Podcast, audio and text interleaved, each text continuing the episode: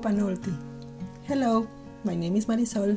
Welcome to Perspectives from Abya Yala and Beyond, broadcasting to the facilities of Trent Radio. In this bilingual space, we promote our indigenous ways of thinking and living oriented to community well being from all over the Abya Yala. This radio show is produced on the traditional territory of the Michi Saagiig peoples of the Anishinaabeg Nation.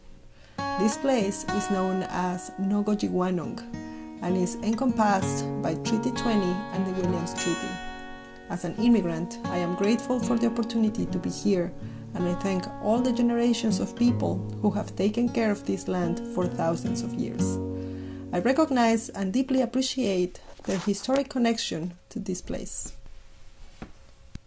Para las personas que nos están escuchando en países donde se habla español, gracias por sintonizarnos y bienvenidos a este programa de radio que se llama Perspectivas desde Abya Yala y más allá.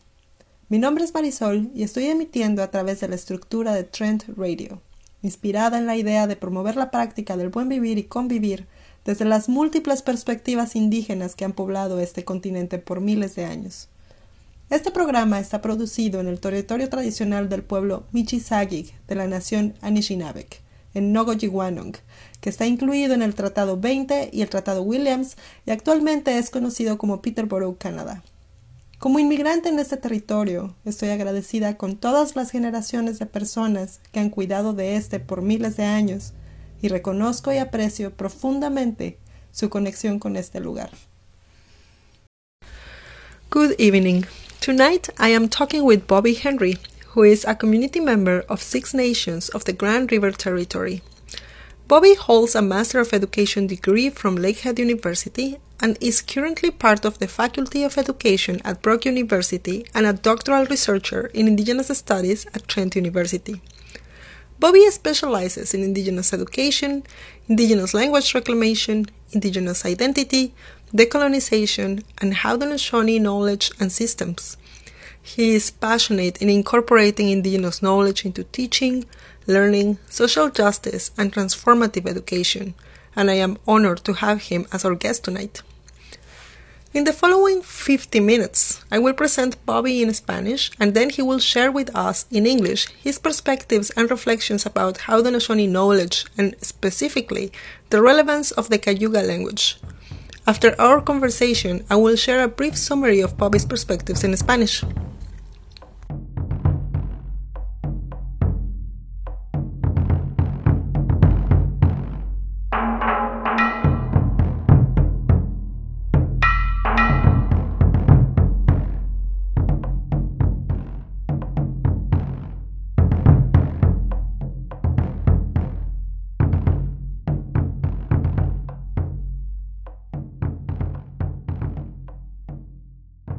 Buenas noches. Esta noche estoy hablando con Bobby Henry, quien es miembro de la comunidad de las seis naciones del territorio del Río Grande, que está ubicado en lo que también se conoce ahora como la provincia de Ontario, en Canadá. Bobby tiene una maestría en educación por la Universidad de Lakehead y actualmente es parte de la Facultad de, la Facultad de Educación de la Universidad de Brock. También es investigador del doctorado en estudios indígenas en Trent University. Bobby se especializa en la educación indígena, específicamente en la recuperación de los idiomas indígenas y en temas de descolonización a través de la promoción de los conocimientos de la, de la cultura Haudenosaunee. A Bobby le apasiona incorporar el conocimiento indígena en la enseñanza, el aprendizaje, la justicia social y en lo que él llama la educación transformadora, y me siento honrada de tenerlo como nuestro invitado esta noche.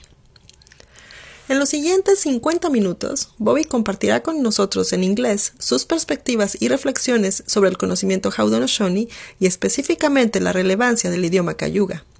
Después de nuestra charla en inglés, compartiré con ustedes una pequeña reseña en español. Hello, Bobby. Thank you so much for talking with us tonight. Um, I wanted to ask you first, who are you and how did you come here? Do you want the short version or do you want the long version? The long version. okay, so everyone will be set to listen for an hour of introductions. I'm I'm just kidding. I'm a very comical person. Uh, Scana, Canada has ni wak seno de, uh, de when he got ni wagi shot de. Kayo kona ni wak kwanzo de, ospega at wagatten yo. um, gaya neha gato sanyan gay ho dan gyut ko gad gad de wayas ne gato Brock University agri ho de gato Trent University gay ho gad de wayas gat sanoni wani exonde um, so greetings everyone I just introduce myself in the language that I speak, the Gayakonot Neha, which is the Cayuga language, a language of the that comes from one of the five nations, six nations that make up the Haudenosaunee Confederacy. Uh, my traditional name, he goes over town. English, I'm known as Bobby. And my clan is Baldir. Uh, nation is Cayuga. I come from the territory of Six Nations of the Grand River Territory. I work at Brock University as a long-term appointment and the faculty in the, Depart- in the Department of Educational Studies. I am learning Cayuga language. I'm always learning Cayuga. I'm, I'm, I am always learning Cayuga language in our, our what we're taught to believe, which we call original instructions. And I'm also a PhD student here at Trent University.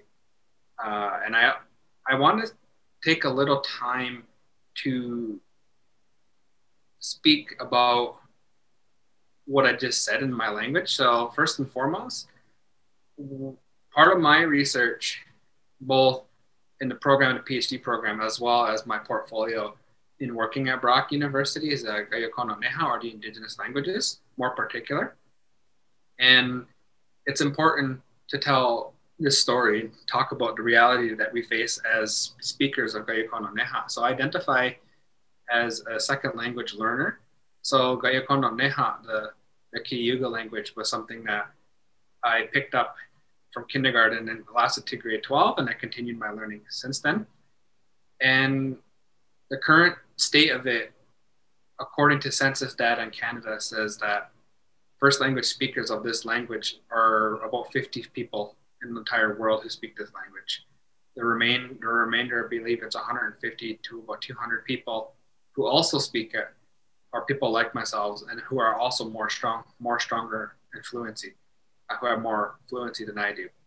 So second language learners as well who learn this language in addition to picking it up, in addition to having the English language as their primary language. And I tell this reality because Cayuga language you can't find this language anywhere else in the world. When you search uh, the Cayuga Nation in particular, they the ancestral homelands is in upstate New York along the Finger Lakes region. That's the, ancestral homelands which where I, my ancestors come from, and where I come from. Um, more early on, going back to migrations before the American Revolution, which is a whole other story in itself. But you, and when I tell people about the language, uh, can you go can you find this language anywhere else in the world? And the question is no. And i tell people and help them understand it.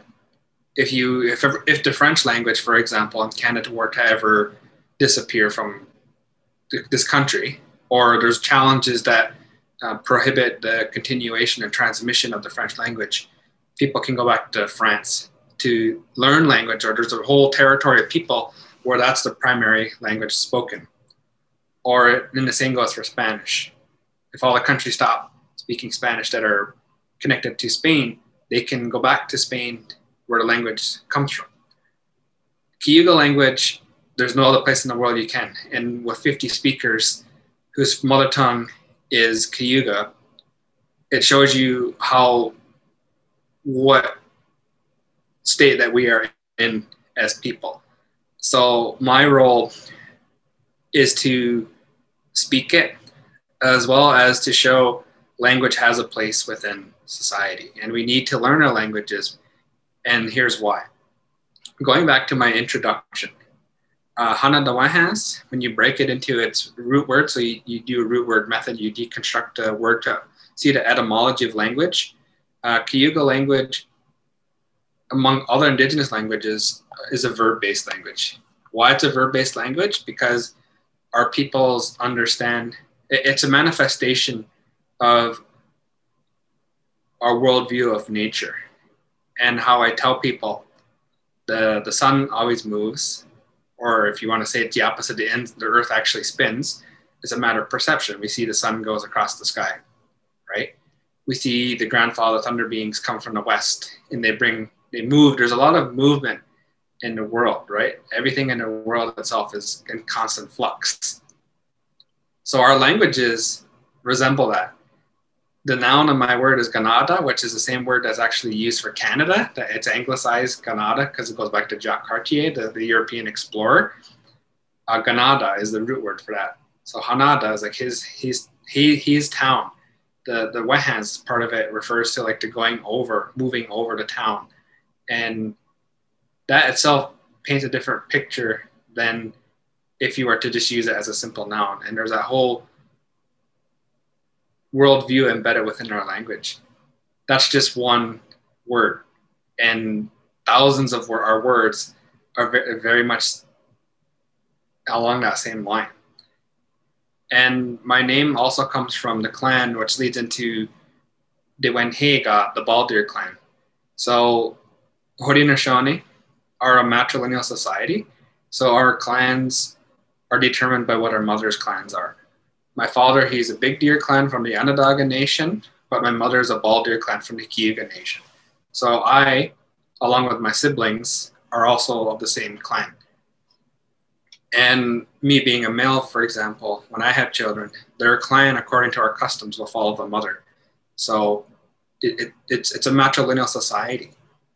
And my nieces, my sister's children, they're all of the same clan.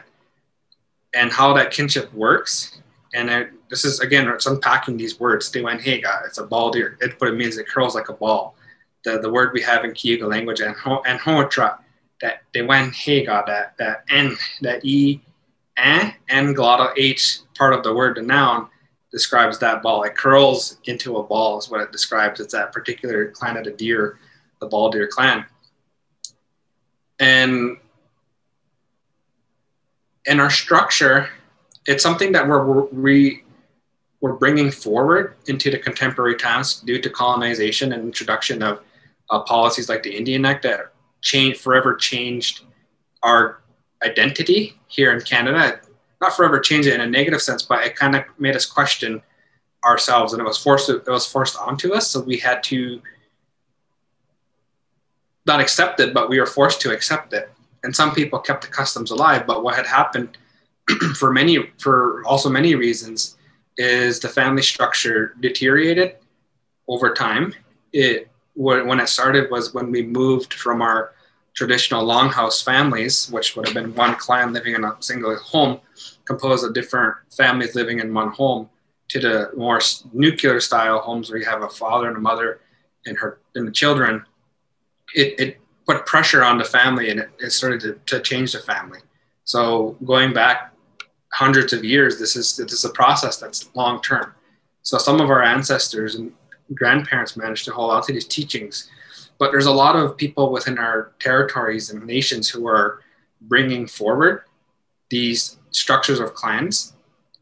And one example that how I kind of use it is anyone in the Baldir clan of Cayuga Nation uh, that they're around the same age as myself, I call them like my relatives. They're equivalent to your brother or sister. That's like how close that kinship is. And there's a couple of families I know in Six Nations that are of the same clan. They're biologically we're we don't have connections, but according to our kinship structures in the clan system, Haudenosaunee clan system, we we are relatives to one another. They are my siblings. Mm-hmm. And if there's anyone older, they are my aunts or uncles, right? And if there's anyone younger, they are my nieces or nephews, according to the mother, if it's the mother's children. So that's one way in which the clans are being, it's a resurgence of the clan system. It's never been completely eradicated. It's been, it's been, is under stress due to colonization, but it's being brought forward.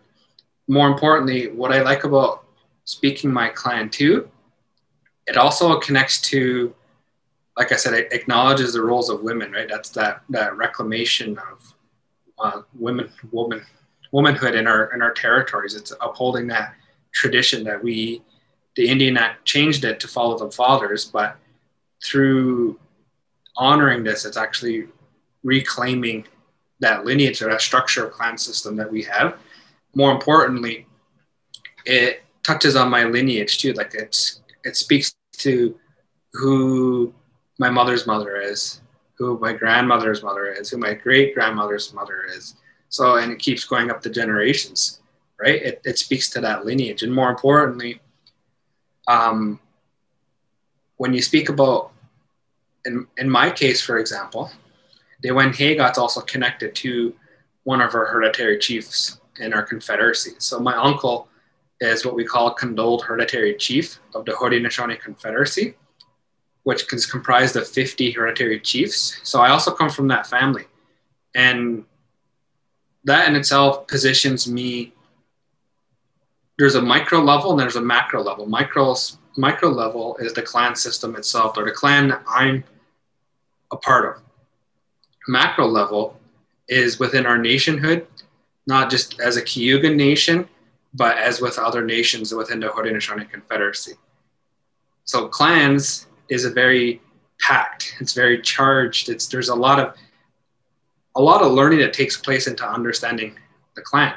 And for me, I also look at that it's one example where clans have that responsibility that's attached to it. They're not just so much, oh, I'm of a deer, I'm of the deer clan. It's also about what is my responsibility as a person of the deer clan. And that is also connected to with the grieving ceremonies, which is a whole other a conversation. But knowing this stuff is important for myself because it really uh, it grounds me as a person, right? It, it, it gives me a sense of responsibility. It makes me feel part of the collective. It makes me find a place within society. It, it really solidifies who I am as a person within our territories and our nations, right? That, that's that clan. So when I introduce that clan, that's what I'm acknowledging. All of that stuff I had just explained. It's all within that simple thing of acknowledging a clan. The next one uh, Gayakona, which is people. There's a couple translations I've heard personally. People of the Great Swamp, and people of the clay pipes, and I'll unpack those words and what it means. So the kono part of it, gohono at the end, is or hono is like the the verb to say that's like a belonging to. So ononegehono is our other word for uh, the Onondaga Nation. They are of the hills, people of the hills. Onondagehono right? That's that's the Onondaga Nation. Uh, Ganyak people of the people of the Flint, referring to the Mohawk Nation on the on the eastern part of our territory, the traditional territories. So, where this word comes from, as what I had said earlier, when looking to the Finger Lakes region, that was a location in which the Cayuga Nation had resided and had became the nation of before when leading up to the creation of the great Haudenosaunee Great Law of Peace, which is again that's another whole conversation in itself. Like the late Jake Thomas could speak about it for sixty, like close to seventy hours of like footage. Right, that's how long he could speak to it in English, not let alone uh, Mohawk or Cayuga. So once the law had been created, our ancestors, the Cayuga Nation, had uh, been located there and that speaks to my ancestral homelands and why I speak to that. Uh, let's let's kind of let's go back to a little bit here. Why why it's important.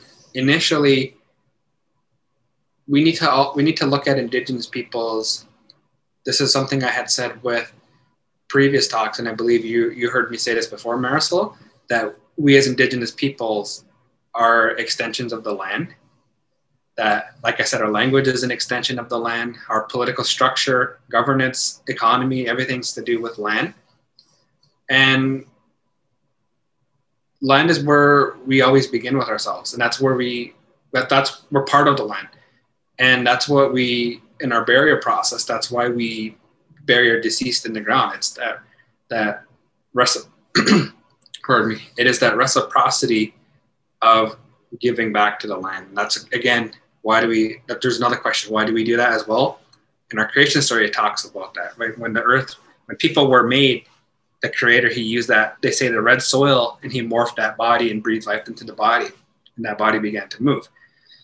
So we come from the earth and we bury our deceased in the earth. And I like one, I was watching a video by a talk, Rick Hale from Six Nations, and he talked about how how when we look at land in that perspective, the bearing of it, that body, the body, the physical vessel we use to live decomposes and then that turns into minerals, that turns into soil, that then is in, in every blade of grass that we have now. So when we say we're of the land, that's an example of it. We were part of that. And our ancestors come from the land and why we are so important that, like I said, when we look at treaties and we start looking at treaties through that angle, there's that's how come we didn't have an understanding of private property of ownership of land because our ancestors are, are alive in the land right? That's that vessel. They they don't necessarily like for us death isn't about an end. It's about a transition or um, a moving through phases of our life right? We, we have spirit. The physical vessel then travels back into the land and then a new life is born out of the land. So when you speak about Cayuga Nation people in the clay pipes.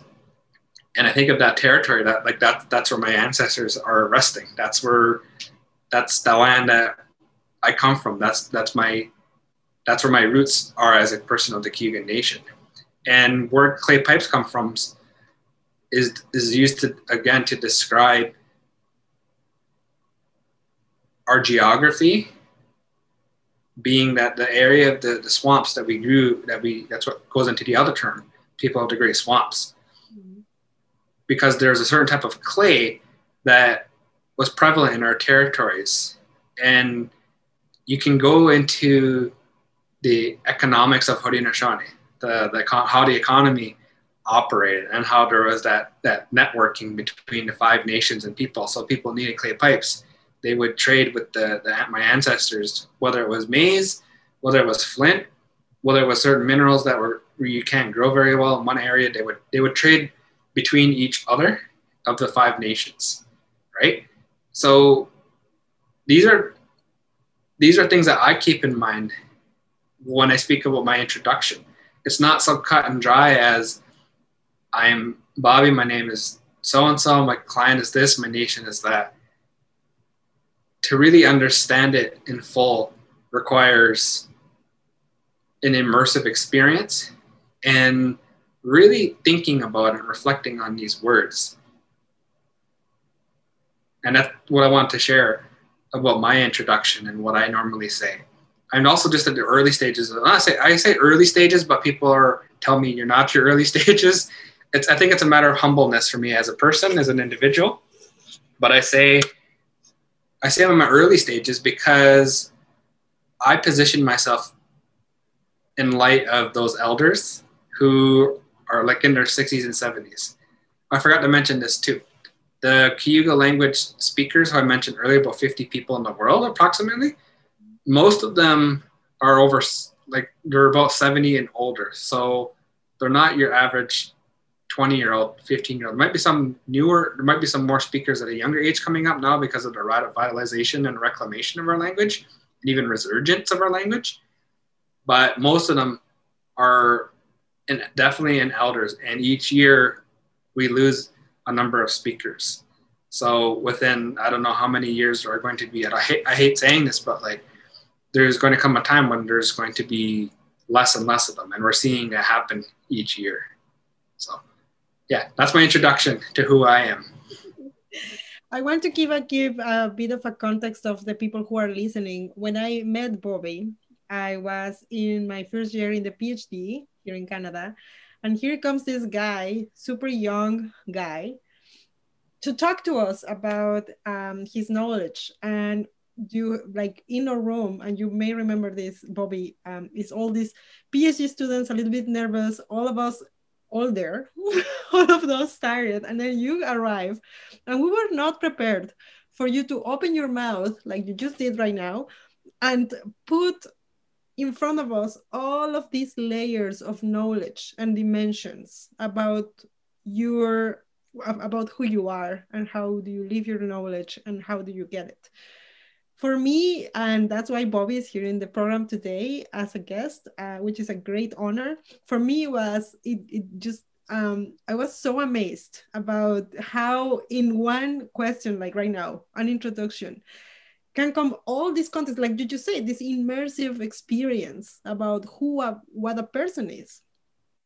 I wanted to ask you, Bobby, um, have you ever like were you always this way when you were growing up? As a kid were you always immersed in this knowledge or if or is it something that you found out in the in your path and then you you were just recovering? Was there a, a, a time in your life in which you were not as immersed in the knowledge maybe looking at something or something else or you or was it always an experience that was always in you? Well thank you for asking the question marisol. And I would say I was immersed in this, this life since I was a baby, right? I have a traditional name. I come from a, I come from a family uh, on my father's side who,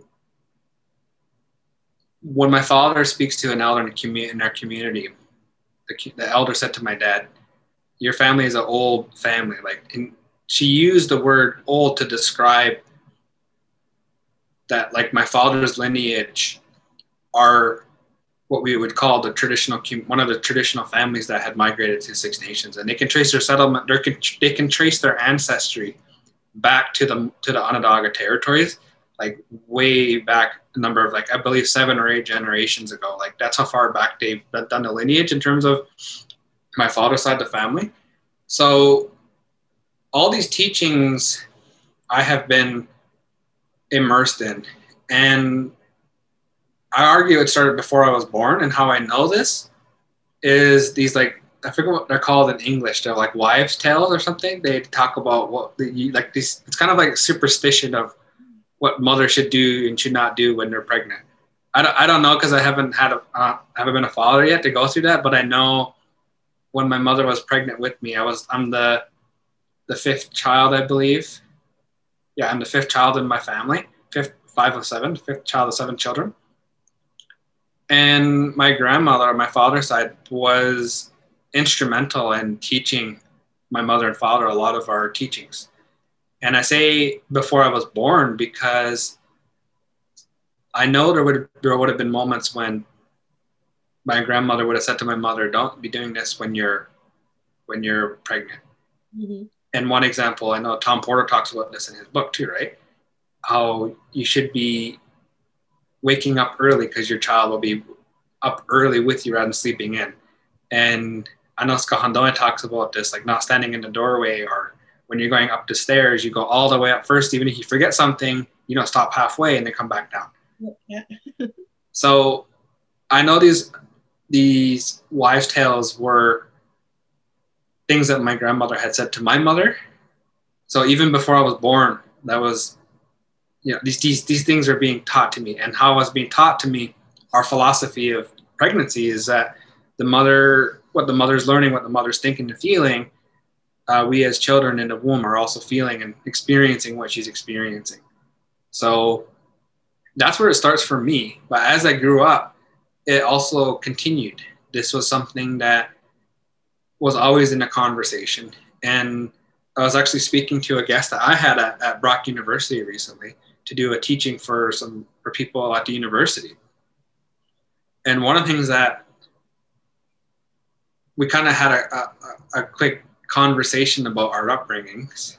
Uh, she's from Akwesasne, which is the Mohawk community near Cornwall, I believe that straddles the American and Canadian border, uh, also between New York State and province of Ontario, as well as the province of Quebec here in Canada. And one of the things that we laughed about is when I came to university, conversations that I was having at home, I thought normal, everybody had these conversations. And what I mean by that is things like the, what I mentioned earlier, the Haudenosaunee Great Law peace, it's like it is the the const like if you're using nouns, it's it's the Constitution. If you're using that term, it's the Constitution of the Haudenosaunee Confederacy, which are the mm-hmm. five nations and later the six, nation, six nation Tuscarora. So we had these conversations each and every day and how it worked with my father. And this is something that I even spoke to my mother recently to really understand our teachings, to really know it now requires embodiment of our teachings. So, how that came to work within within my family, my father would always tell stories, or he'd always analyze things. He would always be observant of his surroundings, and when there was something that, not to say was wrong, but there was something to question, he would bring in teachings. He would talk about creation story. He would talk about great law of peace. He would talk about the peacemaker who brought who brought our great law of peace and Handsome Lake. He, he talked about this stuff in every day. So for me, that was my upbringing from like childhood to even to today. It's not something that had stopped. If anything, it had increased given that I'm in a position of being the educator now. So it's something that started from early on, but it's continuing to pick up pace because I'm also a teacher of Cayuga language at Brock. I teach uh, undergraduate students an introductory course. So it's something that comes up in conversation. And even with my friends who I'm, who I befriend, whether they're Haudenosaunee or not Haudenosaunee, I bring up these teachings that come from the Code of Handsome Lake because the community I come from, there's a more um, I can't speak for the entire community, but from what I experienced and people who I've worked with and learned from, there's a, a, a good presence of people who follow Code of Handsome Lake, the, the message that was brought to us in like the late 1700s by the, the we call the prophet Handsome Lake, who was one of our hereditary chiefs at this time. Some people have disagreements about it. I've heard it being labeled as like a new religion, but I, I it's, it's complicated. But when I look at it, it's more it's more about what we can accept as people, what's permitted to accept. And there's a lot to it. It's not literal. People take it for a literal value when they hear the hear the recital of the message and interpretations of using English.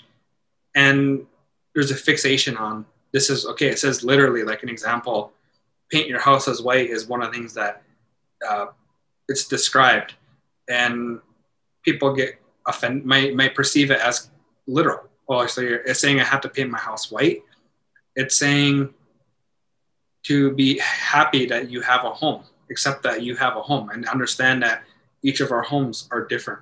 But what's gonna there's there's gonna be some homes that are bigger. There's gonna be some homes that are smaller. But the bottom line is, no matter the size, no matter the shape of the home, it's still to be the same. We're still to have the same thing because that color white that's across each of the homes tells us that. It reminds us that we all are we all have the same thing mm-hmm. and that we're all the same people. It's not literal but right. people people get literal in that sense right? And that's what we we talked about.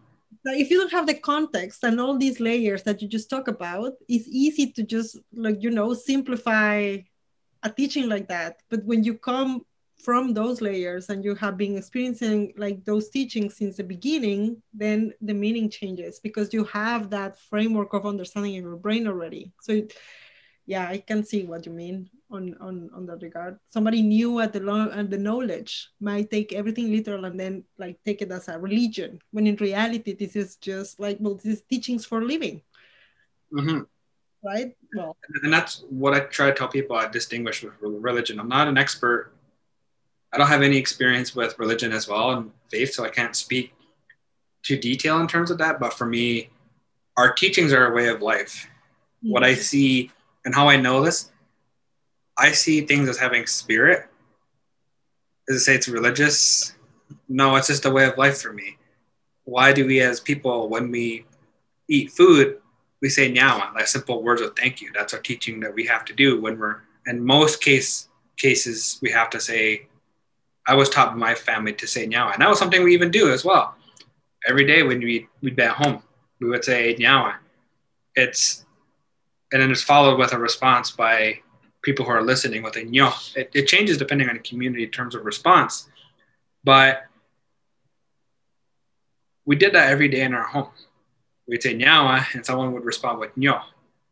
So little things like that that I take for granted, but those were experiences that show this is something that was from early on in my life.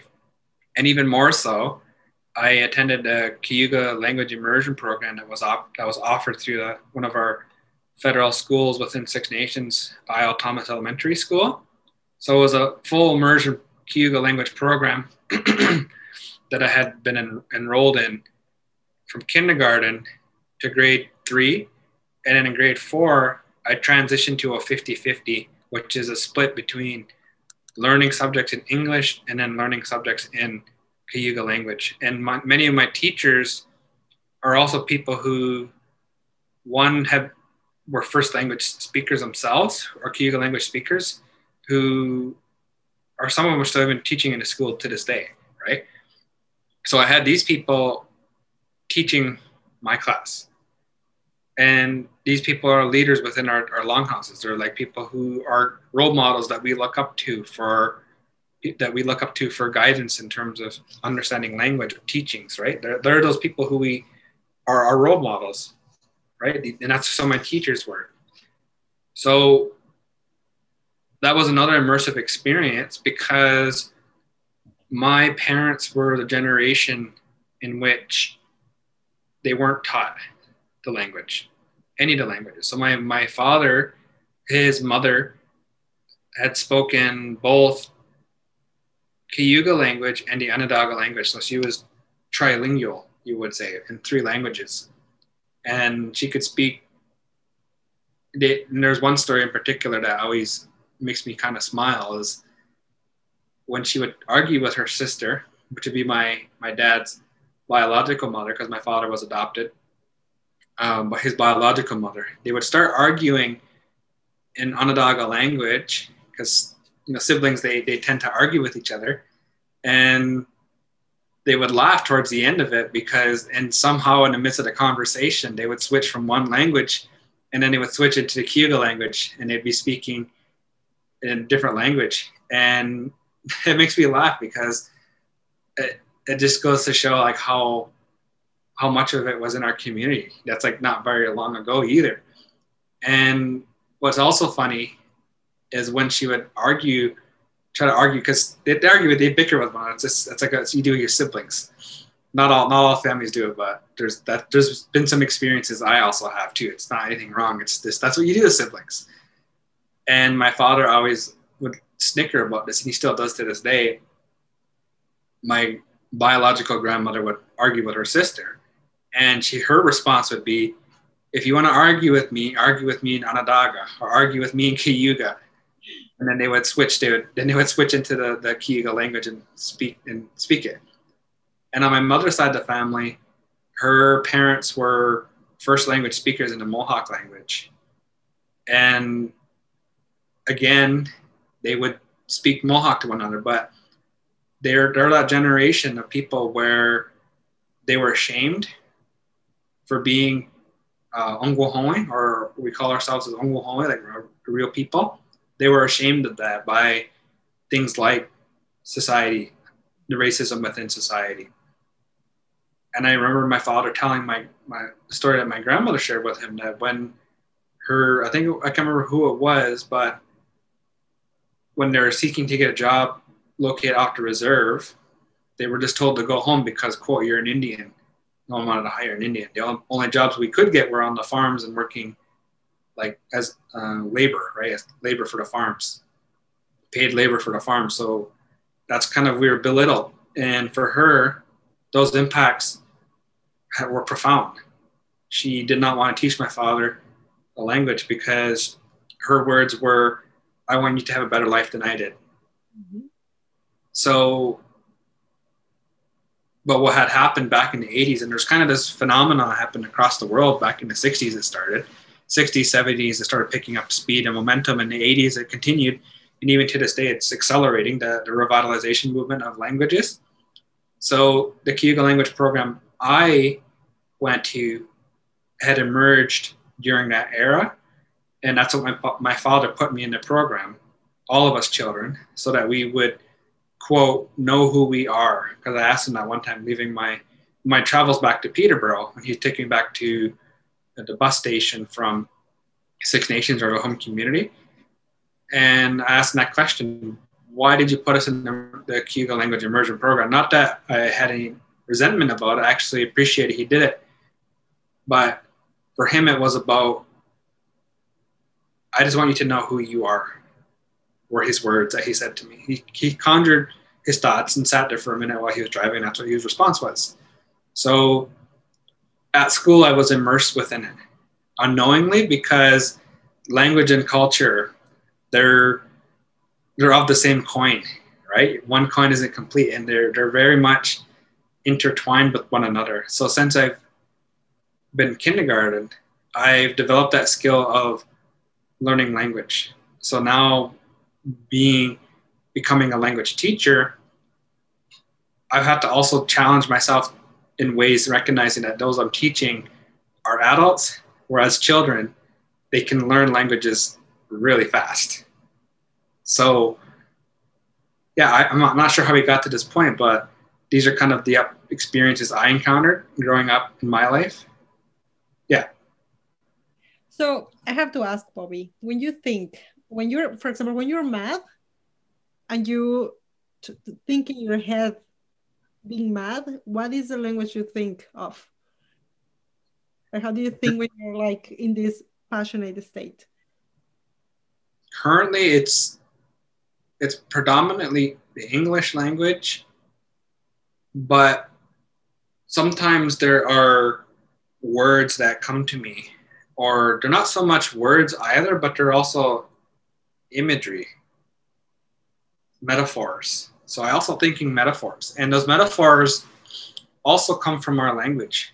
And there's a word I can't remember where it is, but I remember hearing it in high school, and it's it's from, from our ceremonies, and they it says it pierces the mind, and those words are very powerful. And then and I think of it like, what does that mean for something to pierce the mind? It's a, it's a very sharp, like it's not a sharp word in any negative sense, but it's to cut through that disarray, that chaos that may be happening in your minds, because our minds are wondrous machines. They're very, they can be disorganized, but it's not in a negative sense, but it's because they're mind, they're doing multiple things all at once. They're multitasking.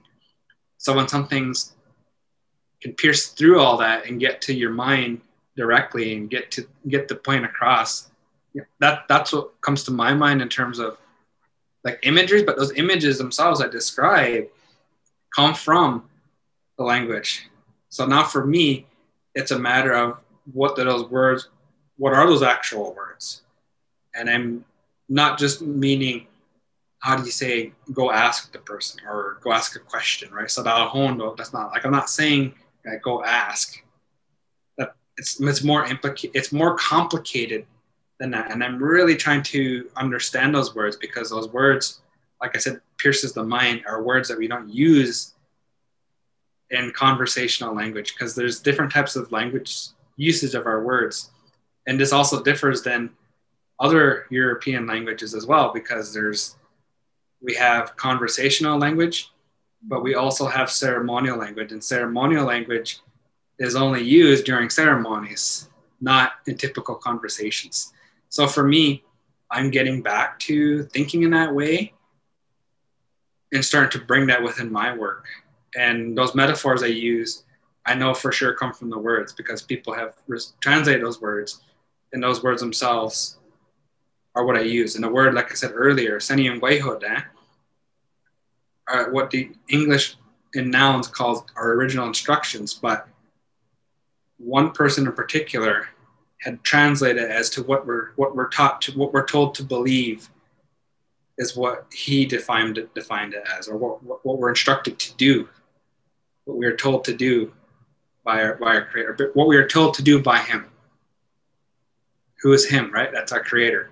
So getting that I'm as a person, I always try to verbify things. I use that word verbify just to honor indigenous languages because we're a verb-based language and seeing things as animate. So I'm not at that level yet where I'm thinking in language, but I'm also building capacity. So when the time comes time for me, when I start my own family, that I'm able to deliver all these words and phrases to my children.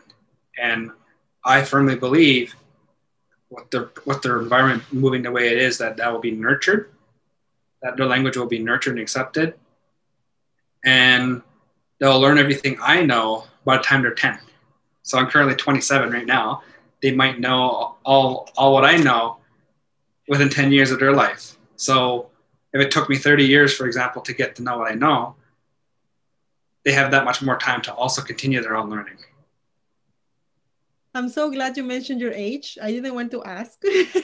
like uh, actively yeah like it's it's actually um it's incredible what you can achieve when you start being immersed in the in, in your culture since young age because at the age 27 like you you're able to draw all these layers of knowledge in a beautiful way and and there's no it's not even it doesn't take an effort even for you like if if people know you you can tell it comes it comes naturally I like what you said about the thinking in metaphors because I found out that people that is trying to recover their indigenous languages to learn them again, um, and that's one I'm one of those people. We often instead of like we try to remember the words, right? But it's more the idea behind the words because the language, as you just said, is an extension of us, which is an extension of the land, and there is this knowledge sort of like not hidden but like rewarded in each word and, and when they connect when you connect two meanings together they become way much more like a metaphor in terms of a huge teaching that can come just from one word right? So i i wanted to ask you something that is uh, maybe a bit personal. So what is the the the word that right now is is is helping you more to ground yourself in the work that you're doing and what you want to do in the world. So something that was making you feel making me feel grounded. Yeah. Mm. Well, there's one that always comes to my mind, but I'm also keeping in mind there's also different things. But I'm currently in the phase of my research where I'm looking to challenge myself and to think of how can I use our ways of knowing in the work that I'm doing. So I do have something figured out, but I'm I'm gonna be I'm gonna hold it back just for reasons because it, and is, these are wise reasons because you always have a good reason to do things. so it, but for me, it's like being a PhD student and also living apart from community and being surrounded by different people than I normally would, it puts this pressure on this external pressure on me to be a certain way. So, what I mean by that, there's an expectation that, for example, working at Brock, that I have that amount of professionalism and I'm in a colonial institution. So there's an expectation of me that I conduct my way myself in a way that's um, not completely radical to the institution because I also recognize that being inclusive means working together, and you can't work together if you're over overtly radical, overly radical. So that's that's kind of a, a pressure I'm experiencing, and it's not anything negative. There's no, I'm not saying that either. Even being in a PhD program, it's reading scholarship that's written in English by indigenous authors, yes, it's helpful. But I also recognize this way of knowing too is is um, different than what I'm used to, right? I'm used to being around um, my teachings. So I can easily get lost in all of this stuff. But things that ground me is just knowing everything I've been sharing thus far. It has gotten me this far in life already. It has been an inspiration for myself as, as a person and cap- of, of and cap- inspired me to be capable of doing the things I'm doing right now. So I remember those teachings. Those are things that bring me comfort. So one example I can share, and this is one I encourage you to make note of in the, the talk. One teaching that makes me feel grounded is a passage within the Handsome Lake Code, or the, the teaching. The we call Gaiwiio, the good, the good, the good message is what, what it translates into English, and it talks about the coming of education, or what they back in the wording they call white man's education. What it says in that passage in particular, this is again a tra- translation in English, but it was very vivid and clear to me in high school because we studied this in one of my native studies classes in high school. And it talks about this building that has no windows. And they say, when you look inside the building, there's these children holding these items and they're very, very hot and they're burning the children's hands. Uh, and it's like what they call Shronda, which is like a book, right? They're holding a book and burning their hands. It's not to say, again, it's not literal, but what it's actually describing is a severe discomfort to those who are choosing to go into that route. It's not saying it's a negative, but there's a there's a level of discomfort within that. And when they're observing, this is Handsome Lake with the messengers who are doing, who are traveling along this path, and this is recited in the, the, the ceremony. As they're walking along the path, when they saw this red hot building, they seen footsteps, and they say, all the footsteps were going inward to the building. Like you could you could tell people were walking into the building. And one of the things that had said the direction of the footsteps were facing the building. Most of the footsteps seen on the ground were facing going into the building. There were some coming outwards from the building. It's not to say it was a prison or some type of edu- system like such, but the metaphor. What are they describing in terms of why there are so more footsteps going to it, very few coming back? There should be just as much coming back as there is going into the building and what they had described there these are the messengers explaining to handsome lake that he did that he like all these messages i'm telling you too are things that handsome lake had recited to people. And as time went on there was an era, a moment in history where i think about 40 50 years or i forget how many years from when he stopped reciting it back in 1815 or something to 1850 or whatever. I don't know exact I, i'm not i can't remember exact dates but um, people who had worked with him, who had traveled with him, and that's how they revitalized it and how they began retelling these stories.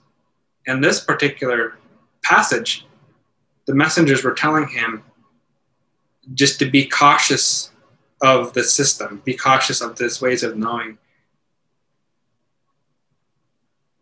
In particular, if you are to send 12 of your children to this to this school, you'll be lucky if one comes home. I'm not sure whether the, the people get caught up with it or it's to do with the missions at the time, influenced by what the current uh, landscape was like in regards to the settler and Haudenosaunee relation. But there was that fear of education because then then in the 1800s, early 1800s, we recognized education then was a force of assimilation. You know, this is before policies ramped up after the War of 1812. So this is pre-war of 18, 1812. So there was that fear or cost that to be ca- a fear or caution of education. And why I share this passage and why I think about it is because when I came to university, I was put in that very situation. I it came time for me because we're using that analogy. This is again using that metaphor as a as a navigating life and what makes me feel grounded is I was put in that position where now I entered that building. And then Scott Handoni, the, the he's the chair of Indigenous Knowledge at Trent, who you've worked with, Marisol. He he knew this passage that I'm talking to you about tonight. And he asked me, Do you want to be that one child who returns home? So since then, that stuck with me. And ever since then, I've been used that as a strategy to bring myself into my work. To if there's an inch, I found a mile, right? That whole metaphor of take, like there's microaggression, micro resistance in terms of you're still doing what you need to do in terms of the course and what you're expected to do by instructors, whether it's Indigenous studies or history, because those are my background. But I brought in my teachings because those, to me, are important. And that was one strategy that kind of got me thinking: How is it I'm not? How is it I'm not going to forget who it, who it is I am? And that was one thing that was a reminder for me, and brought a, a good feeling of being grounded. Yeah, I just, I just wanted to share that with you.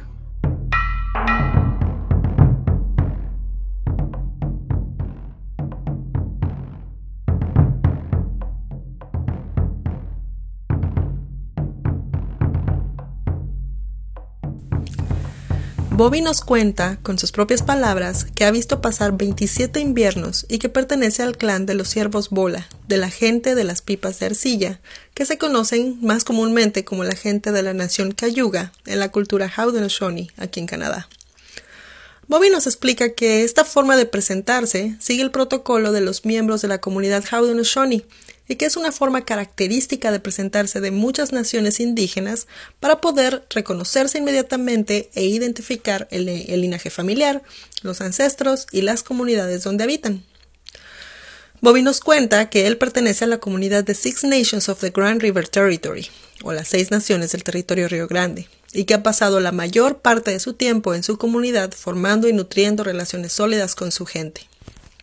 Bobby también nos cuenta que él se identifica como un aprendiz y hablante del idioma cayuga.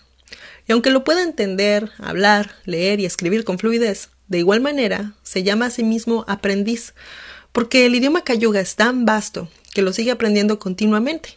El inglés es el segundo idioma en su familia y fue aprendido por sus padres como resultado del sistema de escuelas residenciales y la asimilación coercitiva a través de la educación colonial aquí en Canadá. Bobby ahora dedica gran parte de sus esfuerzos a promover el idioma cayuga, ya que solo existen 61 personas que pueden hablarlo en todo el mundo. Actualmente, su investigación está orientada en documentar cómo los programas de recuperación de lenguas indígenas apoyan las cuatro dimensiones del desarrollo personal que están en el centro de la identidad indígena, específicamente la de las seis naciones del pueblo Haudenosaunee y muy puntualmente la de la nación Cayuga, estas cuatro dimensiones son la espiritual, la emocional, la física y la mental.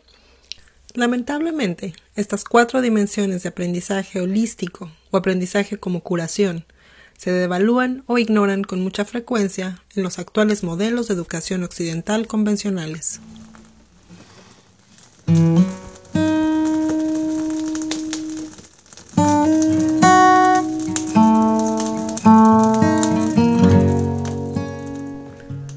Thank you for listening. If you would like to contact us to find out more about our guests and the topics discussed in this show, please do so through our Facebook page Perspectives from Abya Yala and Beyond or via email to perspectivestrengthradio at gmail.com. Gracias por escucharnos. Para contactarse con nosotros o encontrar más información acerca de nuestros invitados y los temas del programa, por favor síganos en nuestra página de Facebook Perspectivas desde Aviala y más allá, o por email a programa gmail.com. Masekwali Yowali, Makwali Octli, Clase Okamati.